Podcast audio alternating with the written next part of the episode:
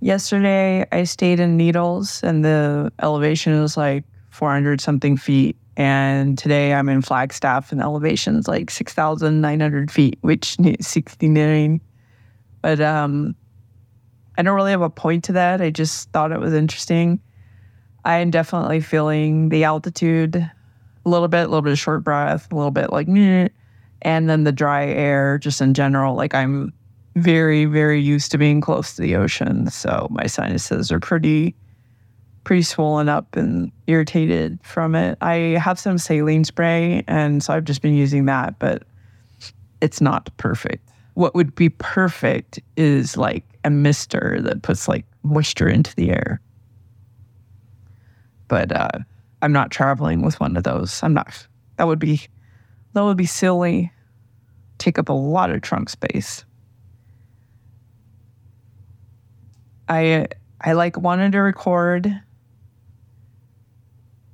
but I'm also kind of like just in this mood where I'm just kind of like do do do do do do do. So like I feel like I'm gonna record because I'm, that's what I'm doing. You're listening to it, so obviously I did it. Gosh, but I'm like am I going to say anything that makes sense? I don't really know because my brain doesn't feel like it wants to make sense right now. So today, I drove to Flagstaff. I went through um, a whole bunch of like areas that all just looked pretty different from each other, which was really cool. I was just had my playlist on, which I'm planning to link to my playlist in case anybody wants to know what I listen to on the road uh, for this trip, and we're just enjoying it. One of my friends tried to call me, and I was like, no, because I was enjoying my alone time. And there was no traffic really. Just, I mean, there was like a ton of cars, but we were all at pace together. Um, I did have a road friend for a while, but I don't know, they weren't they weren't as cool as my road friend yesterday with their tie downs.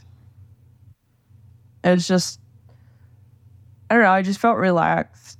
It was kind of nice. Like I'd be in the car and it'd be kind of cold from the air conditioner, and then I would step outside and it'd be like really fucking hot and it like kind of felt good. And then I'd get back in the car. Uh, I stopped a couple times to take pictures, but I didn't really there really wasn't anything like you know, to really stop and see like there's no vista points or anything really like really close by. Like everything was like 40 miles off the beaten path. So I got to Flagstaff around like 2:30 or so and I got a room and then I came in and took a nap. And then I was like, well, maybe I'll go do something, but by the time I woke up from the nap, uh, most of the parks and stuff were already closed. The only thing that was open was the observatory, and I just that's too many people in an enclosed space. It's just I'm not comfortable. I don't have the right kind of mask to wear. Like I only brought the kind of mask that protect everybody else. I don't have the mask that protects me. And I take cooties very, very seriously because if I get sick, and I'm not talking about COVID, I'm just talking about cooties in general, I could relapse. And I don't want to do that. People with chronic fatigue syndrome, the number one cause of death for people with chronic fatigue syndrome is suicide. And it's after a relapse. Like when people kind of start to get their lives back and then they get a cold or something and they crash. And a lot of times what happens is they're sicker than they were the first time and it just feels impossible. And I don't, I don't, I don't want to go back there. I'm not saying that I would kill myself, but I, I don't want to go back there. Like, and I can absolutely understand why. Because when I was at the height of my sickness, I told my doctors that I wanted it to kill me because I was done. I didn't, I did not want to live that way if I was going to live that way for the rest of my life. Because at that point, I couldn't drive a car. you know, I could, couldn't go to the bathroom without needing to lay on the floor before I moved myself back to the couch to lay on the couch to recuperate from moving myself from the bathroom. You know, it was like 20 feet was too much to travel. I couldn't watch TV because it caused me fatigue. Being a passenger in a car caused me fatigue. And when I say fatigue, like a lot of people be like, "Oh, well, you know, I'm I'm fatigued after work or whatever," and it's not the same. You're tired after work. Sometimes you have fatigue, like you fatigued your muscles from working out or or whatever. But unless you actually have like chronic fatigue or whatever, you're not going to experience that kind of fatigue. It's like, I don't know. A lot of people I talk to when they get colds, they don't experience the fatigue. I my entire life, if I was getting sick, I knew I was getting sick because I would be so fatigued that I would just I would go lay in the bathtub all day. Like and I've talked to people who are like, no, I don't really get that. But I mean, may- maybe that was a sign of what was to come, but it's like it's like you you have a lead blanket on you. It's hard to breathe. It's like squeezing your brain. I don't know how to explain it. It's just it's torture. It's awful. So I don't I don't do things that could expose me. If I ever have to go somewhere where there's a lot of people, I will will wear a mask that protects me. Um, since nobody else wants to do that anymore, you know. Um, obviously, I'm not worried about getting weird looks because I have a shaved head and tattoos and stuff. And I've been getting a lot of looks. Like sometimes I forget, you know, that I live in a little bubble of tolerance and acceptance and weirdness by living in the Bay Area. And when I travel outside of that, people are nice, but they're also not used to seeing people who look different. And so they stare a lot, you know.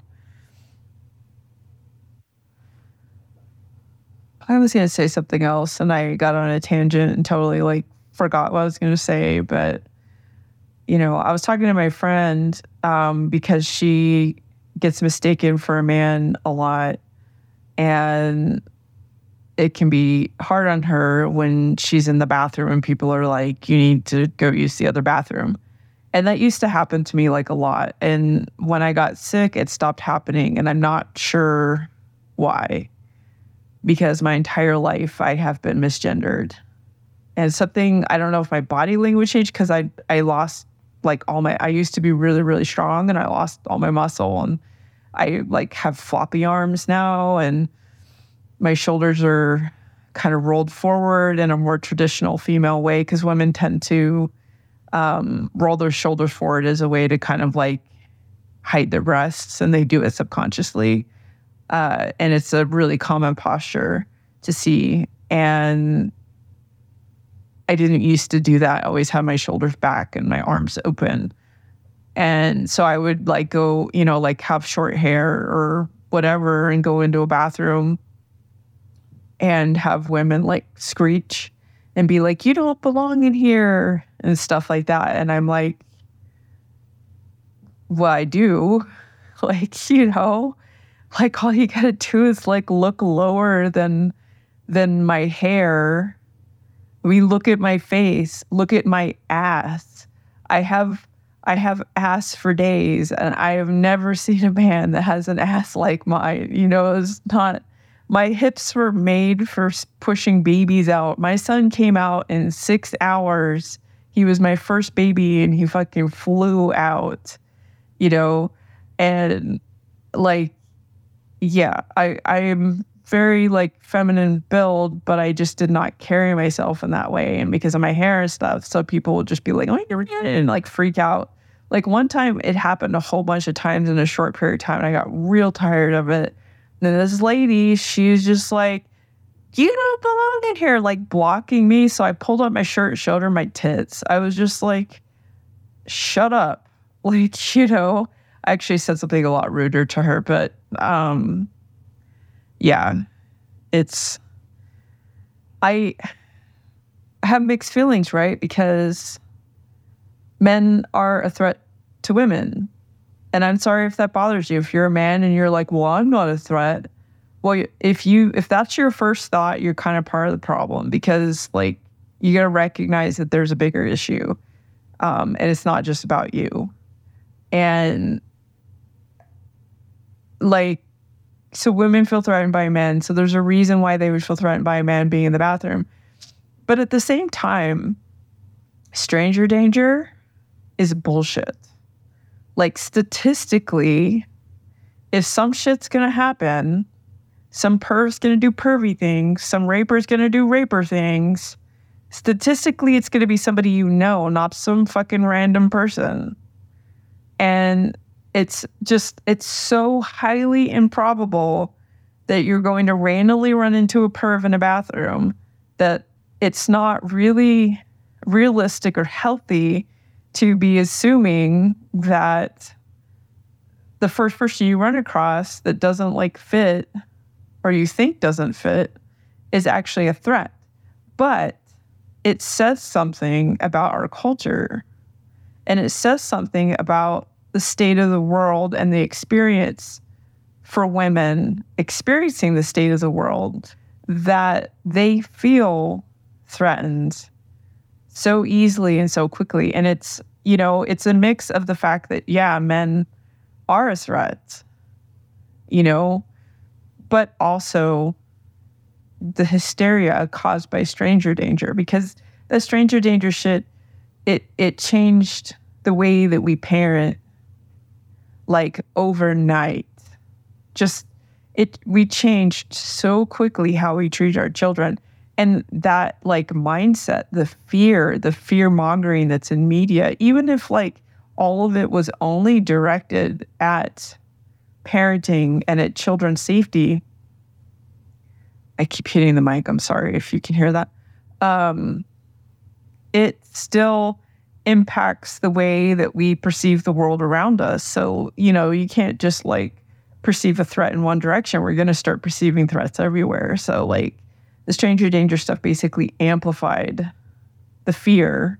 So, instead of having like some basic common sense fear where you stop and assess the situation, people are very quick to sort of knee jerk react and stuff. And so, I think like all of this stuff like feeds into it. Um, and this is like totally I think separate from like the trans issue and bathrooms and stuff because that's that's such nonsense too. Like, you know, is it possible for there to be like pervy trans person? Absolutely. Trans people are people. They they absolutely could be shitty fucking predators. Are they statistically more likely to be predators? Absolutely not. like, and there's so few trans people in comparison to like everybody else that they're way less likely. It's way less likely you're going to run into like a trans person that's a threat, you know? But nobody wants to, nobody on the, you know, anti trans bathroom stuff wants to, you know, deal with that. I do find it interesting, though, that these people who freak out about women who don't fit the expected whatever of what women are supposed to look like, that a lot of these women are probably women who are like, no, trans people are, should be able to use the bathroom. Like, I don't think that like these women who are screaming at me and trying to chase me out of the bathroom are the women that uh, are like anti trans rights and shit like that. Like, I think probably the opposite. And that they probably don't even like realize like the um not the irony, but the whatever. There's a word there and you probably know the word, so I'm not I'm not gonna, you know. And the reason why I think that has to do with location because of where I live. And because I live in an area that considers itself progressive. And I think that a lot of those people are full of shit and say what they think they're supposed to say because they want to fit in with the environment that they live in, but they actually haven't really thought about it and don't really, you know, like they say all the right things. And I think they want to believe those things, but they haven't done the work to live in the world that they say that they believe in. if that makes sense. I'm not saying that they don't that that they secretly don't believe that stuff.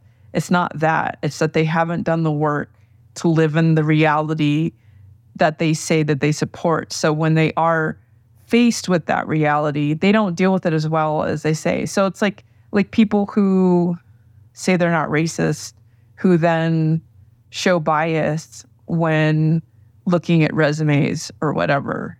You know, like they may not be intentionally racist, but they have like a bias that's built in and they haven't done the work. Right. So that's what I'm talking about. It took me a while to get to that point, but that's that's what I meant. I mean, we all have that a little bit because bias is a natural uh, side effect of pattern recognition, which our brain does really, really well. Um, but we just need to be mindful of it. We also need systems in place that minimize the opportunity for bias to be part of the deciding factor in things. I heard this guy talking and he was saying how, um, when I say this guy, he was like a professor or an attorney or something. I can't remember. Maybe he was a professor of law.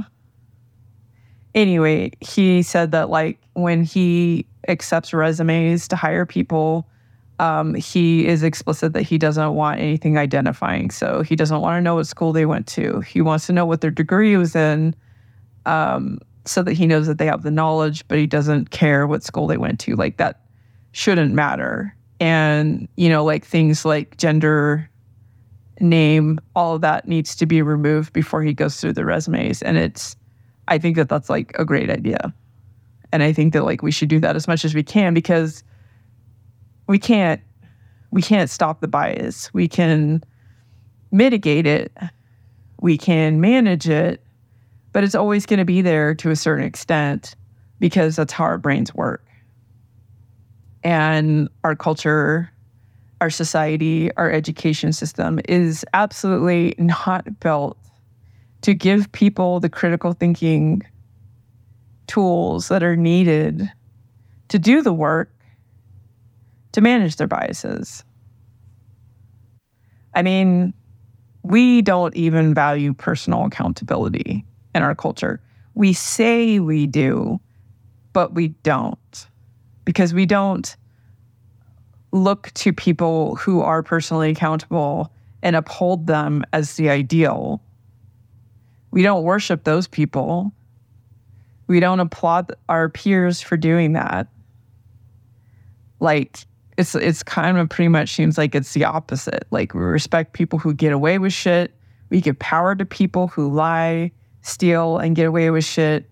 We obsess and worship over, you know, people who haven't like worked for what they have. It's just, yeah. Who pursue KTBD is not a thing, but it should be. Should be. So tomorrow I will go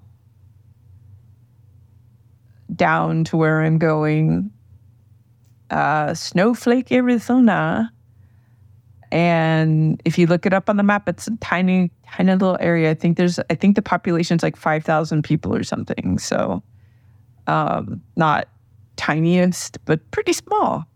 And then the property that I'm going to is like eight miles outside of that down a dirt road that's apparently very bumpy.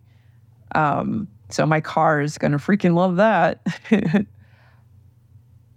but uh, then I'll go see the RV and um, the seller, she apparently her neighbors come and hang out, so there might be socializing. And I kind of like freaked out about that earlier and like reminded myself that I can go hide in the RV if it's too much for me. I um, evenings have been kind of hard for me lately because my mast cell stuff has been flaring and my my gut will like be really uncomfortable, like hurts because it like bloats up so much. So I'm not sure that I'll fill up to socializing, but I will remain open to it because it sounds like she has a lot of interesting neighbors and stuff. Um, people who built their own houses, they live off the grid. She was telling me about one person that he built his house into the hillside and the shape of the house um, accommodates trees and stuff and like he's got like a actual solar oven and stuff like that. Like not like um not like a solar oven with solar panels but like a oven with a hole to the outside where the light is focused inward so that you get all that heat and stuff. So that's pretty cool you know? It's a that's a commitment. It's an interesting lifestyle and i feel like there's probably like a lot of weight taken off you know and i'm i'm curious to see like once i'm in the rv if i feel that way too. I don't know. My friend he he works in law and deals with like um i don't know what the word is.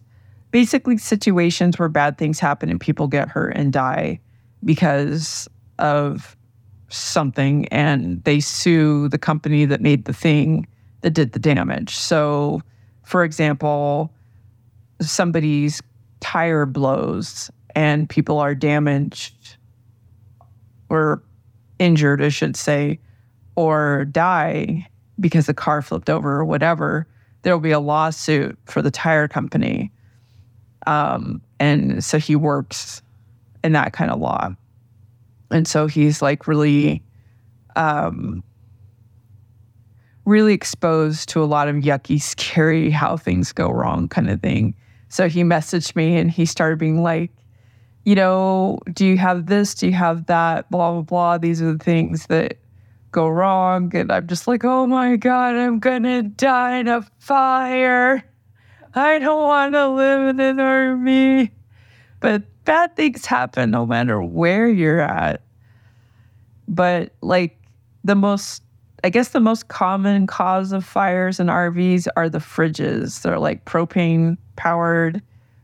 And one of the primary causes, or believed to be primary causes, is having like cobwebs and stuff around the the starter lighter thing. So obviously, I'm going to pull the fridge out and I'm going to clean back there and um, the same for the water heater.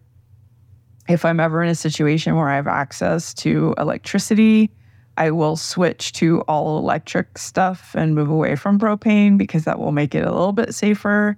But you know, like wiring and it's in a it's a it's a structure that moves regularly and bounces around and stuff. So but like I just was like, oh shit. You know. also, a lot of these things that happen, they're user error. It's not that the tires are going boom on them, it's because they didn't take care of the tires. The tires are too old, they're underfilled, overfilled, whatever. The user error. He he said that like the primary cause of like propane tank failures is, is because people overfill the tanks. So, you know, like basic prevention goes a long way. You know, like wearing masks and stuff. No, wait, wearing masks doesn't work because wearing masks protects everybody else. That's not prevention. That's being courteous to other people. But we can't ask people to do that. That's too much work. Don't do that. That's sarcasm, by the way in case it wasn't obvious from like my words not making sense that I was being sarcastic. It's not really bedtime yet, but I'm kind of thinking maybe I'm going to go to bed pretty soon because I don't know. I'm tired feeling idle and I could like sit here and like record for another 30 minutes probably pretty easily, but like you know, I I only want to record when I'm like feeling it and not like just make filler, you know? And right now I'm like sitting in this like big ass plush bed just like super chillaxed. Like I feel a little bit high to be honest, but I'm not high because that's not really my thing. I get high on life, man. oh my god, like this so the ads on Twitter for um Cheech Chong's like THC gummies, they're hundred percent legal, man. if you haven't seen them, you don't know, but the ads are like really prolific on there and they say they're 100% legal and it's so funny i keep like it keeps popping in my head they're they're 100% legal man man i loved Cheech Chong when i was a kid and yeah my parents let me watch that they didn't they didn't care but i love that get out of my room and leave me alone um oh man, you scratched my favorite record. Like that whole, like I used to listen to that album. I like to watch the movies too. They're funny. My parents were stoners, so to me, like that was just, it was like my parents' culture being kind of made fun of on TV. It just, it just made sense to me. But like, is there anything like that now? Is there a modern day equivalent to Cheech and Chong for the younger generation? You know, I can't, I like, I have no idea. Like, if you know, let me know because I'm very curious. You know, I probably won't find it funny the way I found Cheech and Chong, Chong funny when I was 10 years old, but I, you know, I just feel like they were such a unique set of characters. And then that makes me think of Born in East LA. And he's like teaching them how to like behave and he was like doing the thing with the hat. He's like, hey, what's happening? And he was like, you know, like you're waving a fart. Like that scene was so funny to me that I would rewind it and like watch it again and like laugh. Anything with farts, really. Like Stephen King's It, there's a scene in the book where the bad kids are hanging out, I think in the dump or something, junk junkyard, and they're lighting their farts on fire. And the way that Stephen King described it was so funny. Like I would go back and reread that segment over and over again and just laugh.